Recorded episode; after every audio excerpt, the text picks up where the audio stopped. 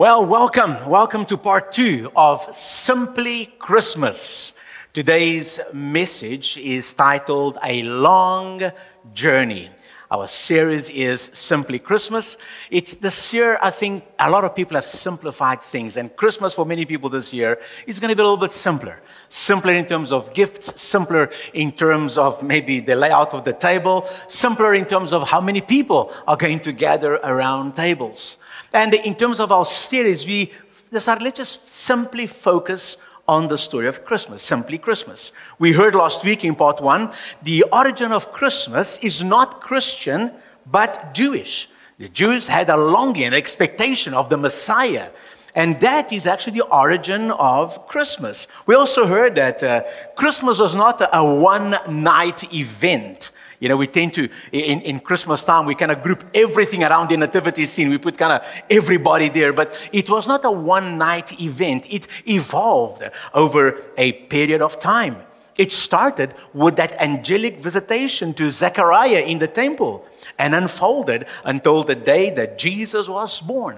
The Christmas story and season extends beyond that night in which he was born to the significant visit of the wise men from the east. After that visitation, we kind of look at the rest of the life of Jesus being his childhood and then his adulthood, getting to ministry, and all the way up to his ascension.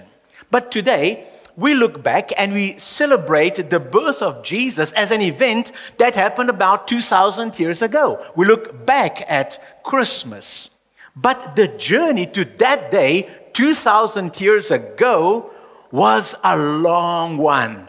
And today we're going to look at some of those journeys. It was a long journey in terms of time. I don't know if you realize this, but it took a long time for Christmas to happen.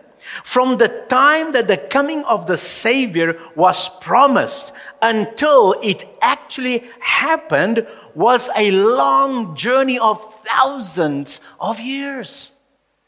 God is never in a hurry, is He? I mean, I'm sure you've found this out already. God, please help. And then you wait. And very often, God comes in the last second, you know. So God doesn't seem to hurry things very much. Thousands of years. The, the first mention of the coming of the Savior happened in the Garden of Eden. Now, how, how far back is that? Very long ago. Now, remember those, those six chapters of the Bible which I shared with you earlier this year? I said the Bible can be divided in six chapters, all of them with one single word, all beginning with the word see. Remember, it's creation, crisis, covenant, Christ, church, and consummation. The whole Bible can be summed up in those six stages. Well, in creation, God creates this beautiful world, puts a garden in the earth, and creates Adam and Eve. And all goes well until crisis happens. They cave in to temptation, and sin enters the world. But in that moment of crisis, God is there. It seems as if paradise is lost. But God makes a statement that indicates that one day things will turn around. In Genesis chapter 3 and verse 15, this is what God said I will put enmity between you and the woman. He's talking to the snake now, okay? To you and the woman, and between your seed and the woman's seed. He will bruise your head, and you will bruise his heel. Now, the reference to seed here in this verse was not just a general reference to all the descendants of Eve, but to a particular seed, a particular person that comes out of the generations of Eve. You notice in that verse that God refers to this seed, to this descendant, as He. He says, He will bruise your head. It's not everybody, it's a particular person in the descendancy. He will bruise your head, and you shall bruise his heel. And so the moment of crisis, that moment of crisis becomes a moment of promise.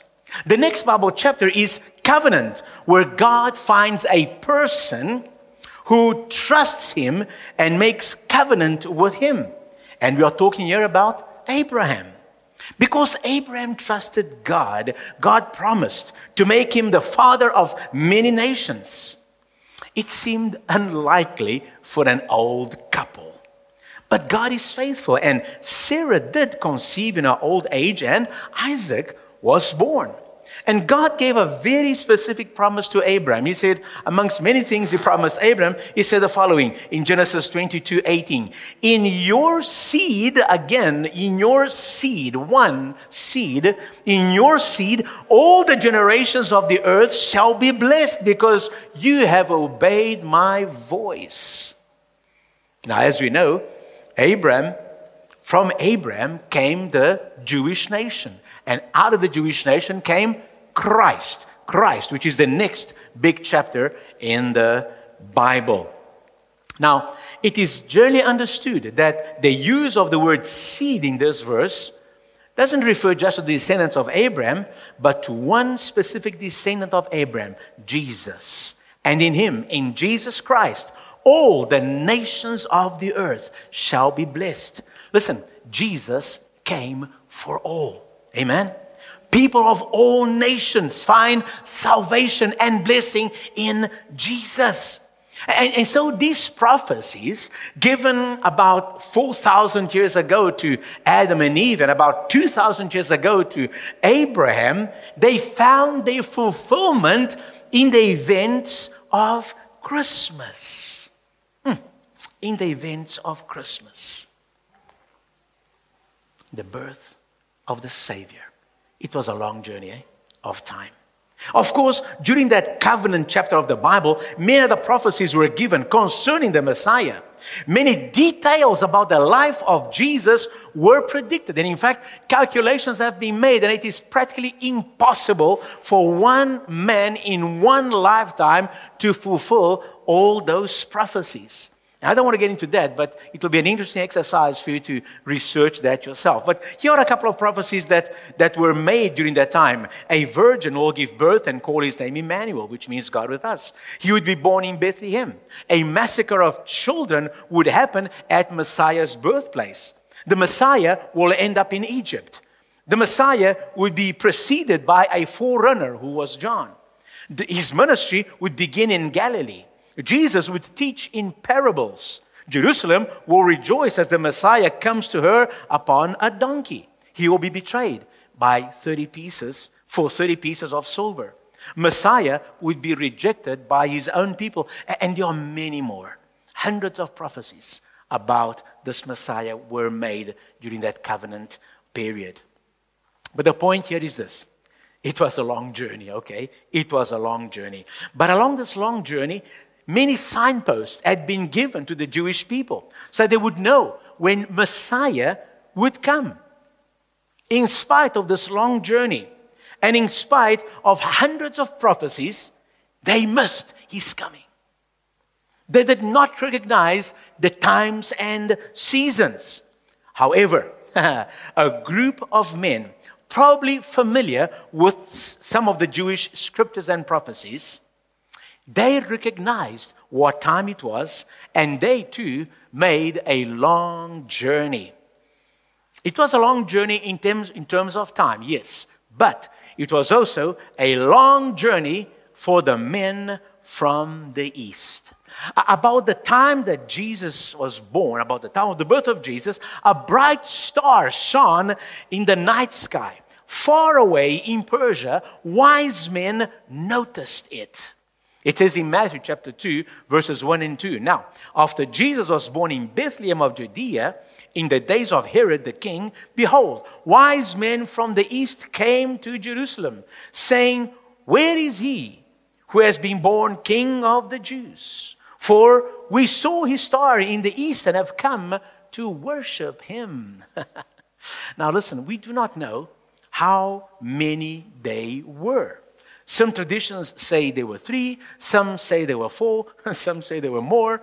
The fact is, we do not know for sure. All we know is that they did come. they were probably familiar with Jewish prophecies. Remember that Jews had been taken captive to Babylon. And when they went to Babylon, they took with them their scriptures, their traditions, their beliefs, everything went with them. When they were allowed to return back to Israel, many of them stayed in Babylon.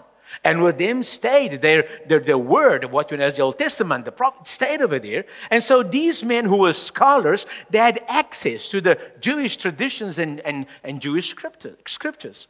Also remember that Daniel, the prophet Daniel, had been a respected member of the Babylonian government. And so these guys would have known about this and would have had access to his writings too. And Daniel, he had uh, written a, a, a, very specific timeline of the coming of Messiah. You can read this in Daniel chapter 9. And so these men, as scholars, would have access to all this information, and they were observing, they were watching. And so when they saw the star, they took it as a sign of a newborn king, and they set out to see and to greet this king. It was a long journey of many kilometers, which took a long time, many months. But they came. By the time they found Jesus, Jesus was not in a manger anymore, but in a house, in a home. We read in Matthew chapter 2, verse 11.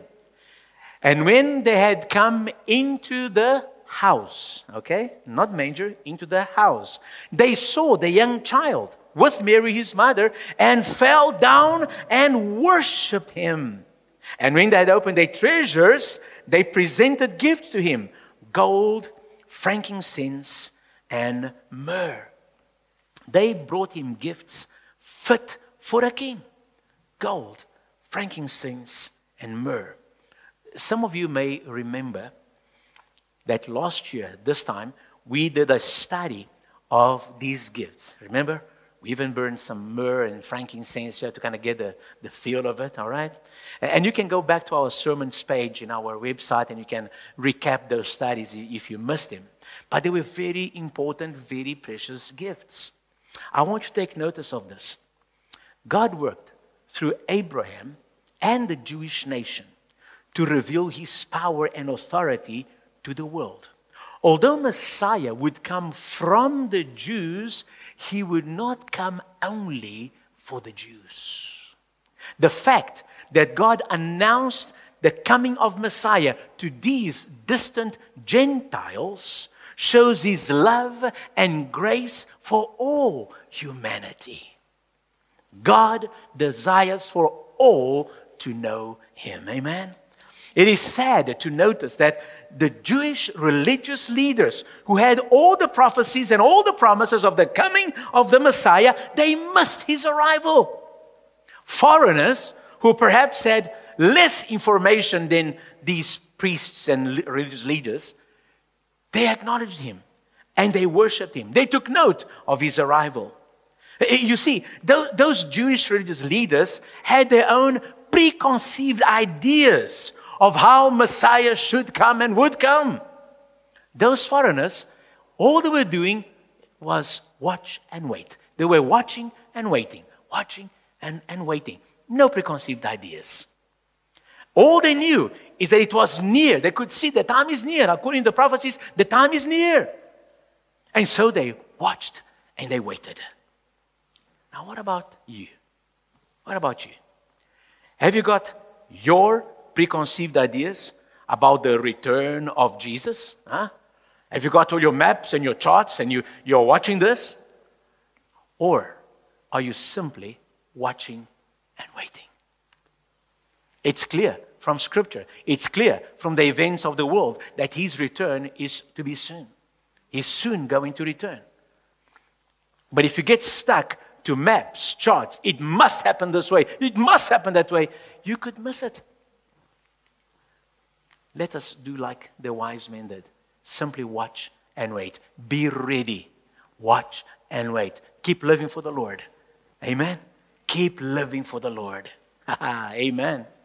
Well, and then, of course, there was another journey we're going to talk about, and that was the long journey of Mary. Yes, it was a long journey for Mary.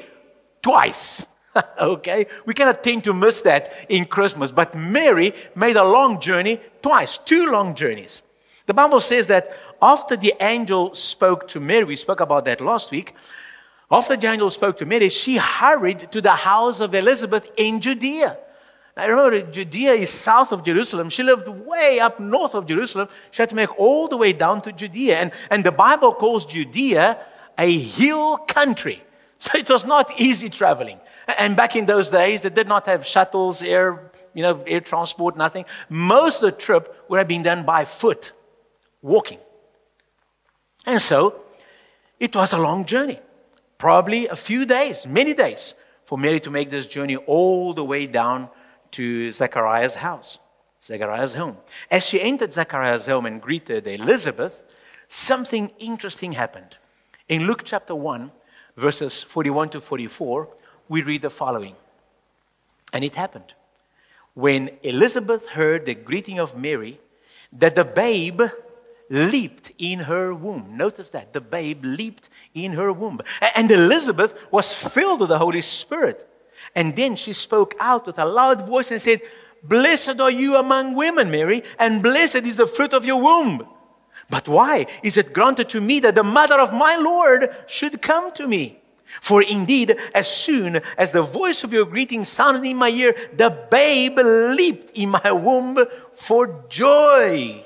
People, the first person to perceive the presence of the unborn Jesus, the unborn baby Jesus, was another unborn baby. John in his mother's womb. Hmm. Mary was pregnant probably only a few days, yet the child in her womb could be perceived by the child in Elizabeth's womb. Remember from last week that the angel told Zechariah that his son would be filled with the Holy Spirit from his mother's womb. And here we see the manifestation of that. As Mary walks in and, and greets Elizabeth, baby John perceives that Jesus is in the room and jumps for joy in Elizabeth's room. And, and this causes Elizabeth to be filled with the Spirit and to praise God and to confirm prophetically all that was told to Mary that would be fulfilled. I, I want you to notice something else about this part of the story of Christmas. Listen carefully. Elizabeth calls John babe or baby. He said, The babe in my womb, then born, John. She calls him baby. And then if you go to chapter 2 of Luke, it says that the shepherds found Mary and Joseph and the babe or baby in the manger. The point is this the same Greek word is used both for the unborn baby as well as the newborn baby. God's word in this episode reveals to us that an unborn baby is as much a person as a newborn baby. We need to take note of this. It is a lie of the devil that causes pro choice people today to think that an unborn child is just a fetus and not a person. And as a fetus, it can be discarded, aborted at will. They are not discarding a fetus. According to the Word of God, they are killing a person. John was as much a baby in his mother's womb as he was in his mother's arms. Jesus was as much a baby in Mary's womb as he was lying in a manger. And this lesson is also part of the Christmas story. Well, after remaining with Elizabeth for three months, Mary made a long travel back home again. Six months later, she had to make another long journey. Caesar Augustus issued a decree that all should be registered in the city of their birth. Since Joseph was from David's lineage, he had to be registered in Bethlehem. So he and Mary made a long journey to Bethlehem. Again, all the way there from the north, all the way down to Bethlehem. This time, Mary was very pregnant. hey, that long journey did not help. So soon after arriving in Bethlehem, it was time to give birth. We're reading Luke chapter 2, verses 6 to 7. So it was that while they were there in Bethlehem, the days were completed for her to be delivered. And she brought forth her firstborn son and wrapped him in swaddling cloths and laid him in a manger because there was no room for them in the inn. Uh, just something, by the way, notice as well it says she brought forth her firstborn son, not her only son, firstborn, which means Jesus had brothers and sisters, just by the way, okay? Now, it was a long way for Mary from Nazareth to Bethlehem to the manger. But you know what? This journey ended at the right time, just when it should. It wasn't too soon, it wasn't too late. As awkward as it was, as uncomfortable as it was, this long journey ended at the right time, at the right place. Galatians chapter 4, verse 4 and 5 says, But in the fullness of time, when the fullness of time had come, God sent forth his Son, born of a woman, born under the law, to redeem those who were under the law that we might receive the adoption as sons. Notice, when the fullness of time had come, when the right time had arrived, when God's time had arrived, boom, the baby was born. We might think it was a whole bunch of, you know, everything going wrong, a comedy of errors. Everything is going wrong, and, and now she's got to travel far away, leave her home, and all the kind of. Everything was happening according to a master plan. And when the fullness of time came, Mary was in the right place at the right time to give birth to Jesus. Amen. All these events may seem random to us as we read about them, but everything was going according to God's plan and God's timing. Jesus was not born too soon nor too late. I just want to encourage you today to remember this. Your life matters to God too. Trust Him so that you too, at the right time, may experience His intervention in your life, no matter what it is that you need. Trust Him at the right time for His intervention. Your life matters more than just the years you live here on earth. It is God's wish that we'd spend our earthly life with Him and then eternity in His presence. Hallelujah. Life on earth will have its challenges. But when you get to spend eternity with Him, ah, everything that Jesus accomplished for us, we can enjoy. An eternity in a place of joy, an eternity in a place of peace, of love, where there is no sin, sickness, sadness, or death. And this invitation to spend this life and eternity with Him is part of the Christmas story too. It's an invitation for all of us, for everyone, no matter where in the world you are, no matter your background. This invitation is for you too. Listen, of all that we have uh, studied this year, perhaps we studied about Jesus, okay? We studied a lot of things about Jesus this year, but perhaps what made the greatest impression on me as I studied and as I preached was that series we did on uh, Colossians. Remember? And the realization of the colossal Savior that we have. Uh, so supreme, creator of all, no authority higher than His.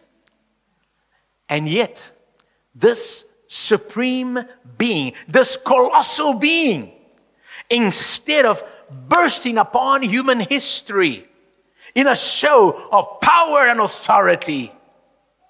Jesus enters our world in the form of a helpless baby, born far from his parents' home in a humble stable. This is the story of Christmas. And it will continue next week as we bring this series to a close. Please join us next Sunday as we conclude Simply Christmas. If you can't be present, join us online, but uh, don't miss next Sunday service. As we normally do when Christmas is on a Saturday, we will not have a Christmas service on Christmas Day. And on Sunday, it will be our Christmas service. So join us in person, join us online, but don't miss Sunday's service. And then, on behalf of my family and I, we want to wish all of you, all of you guys watching, a very blessed Christmas. Yes, it might be a little bit different this year, but may it be filled with the peace of the Lord, with the joy of the Lord. Amen. Those of you traveling, we go with you, okay? So even if you're traveling, you can watch us next Sunday, wherever you are. Just tune in at the right time as we bring the series to a close. Amen. Let us stand up and let us close in prayer.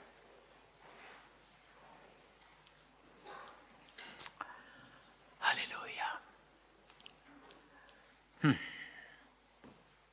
Lord, as we look at the story of Christmas, simply the Christmas story, thank you, Lord, for the little truths and, and great truths being revealed to us as we journey through this story, Lord. So many important things that are in your heart, God. Your love for us, your patience with humanity, your show of humility, your timing, Lord. Never too early, never too late. I pray that you help each one of us, Lord, to put our trust in you even when life is challenging, even when things are difficult, even when we have no answers to the circumstances around us, help us to keep our eyes on you, to keep trusting in you, Lord God, to keep believing in your promises, to keep watching and waiting, Lord, knowing that you are faithful, Lord God, and at the right time, what needs to happen in our lives will happen. What needs to happen in the world will happen, Lord. We do not have to live in fear and panic but only in faith, in trust, and peace in you, Lord God. So I pray you bless each one of my brothers and sisters, those who are present here, those who are watching, those who are listening. Let each one of us, Lord God, have this childlike trust in you, Lord God, this faith in you, Lord God. And let us experience a peaceful, joyful Christmas. Simply Christmas, Lord. Not all the fanciness, not all the bells and whistles which commercialism wants to add to it, Lord God. Just the joy of Jesus. Just like that first Christmas. Nothing fancy, just the joy of Jesus. We pray this in Jesus' name, Lord. And now, may the love of God the Father, the grace and the peace of our Lord Jesus Christ, and the fellowship of the Holy Spirit be upon each one of you, be upon each one of us as we enjoy simply Christmas in your presence. Amen and amen. God bless you. Have a wonderful day and a blessed week. Amen.